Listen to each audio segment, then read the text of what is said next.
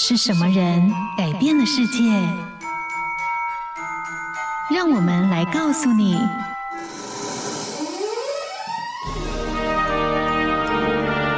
改变世界的一百个人。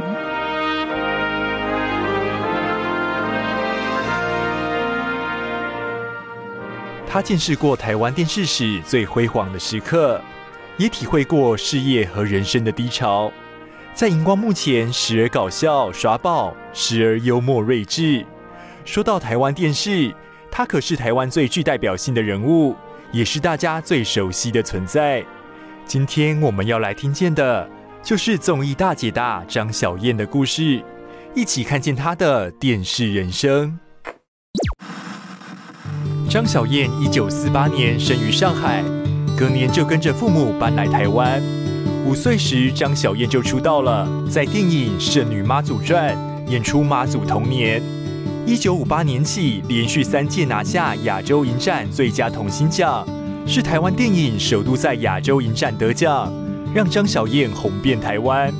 甚至全台湾第一家电视台台视开台时，还是由她负责捧着花迎接第一夫人蒋宋美龄的到来。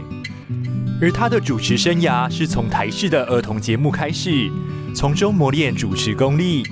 一九七八年，张小燕跳槽到华视，接下来主导华视综艺长达三十年。一九八零年代，张小燕以综艺节目《综艺一百》连续五年入围电视金钟奖，并三度获奖。一九九四年开播的《超级星期天》更是大受欢迎，红极多年。直到后来，张小燕为了照顾病重的丈夫彭国华而退出节目主持。张小燕主持过并大红的节目不胜枚举，到后期的《百万小学堂》《小燕有约》或红白艺能大赏，持续创造主持代表作。但对她来说，从来没有一个仗是好打的。无论是在学校受排挤、接不到戏约，或是挚爱的离世。他一直都是靠着努力、调整、再出发，闯过每个人生关卡。他总笑着说自己是电视公务员，主持生涯长达半世纪。或许不是一样朝九晚五，却同样的尽忠职守，在电视上陪伴着大家。七十一岁时，张小燕获得了终身成就奖。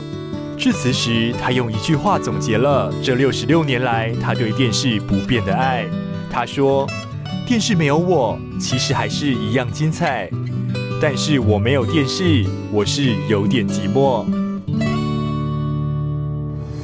听见他们的人生，找到自己的故事。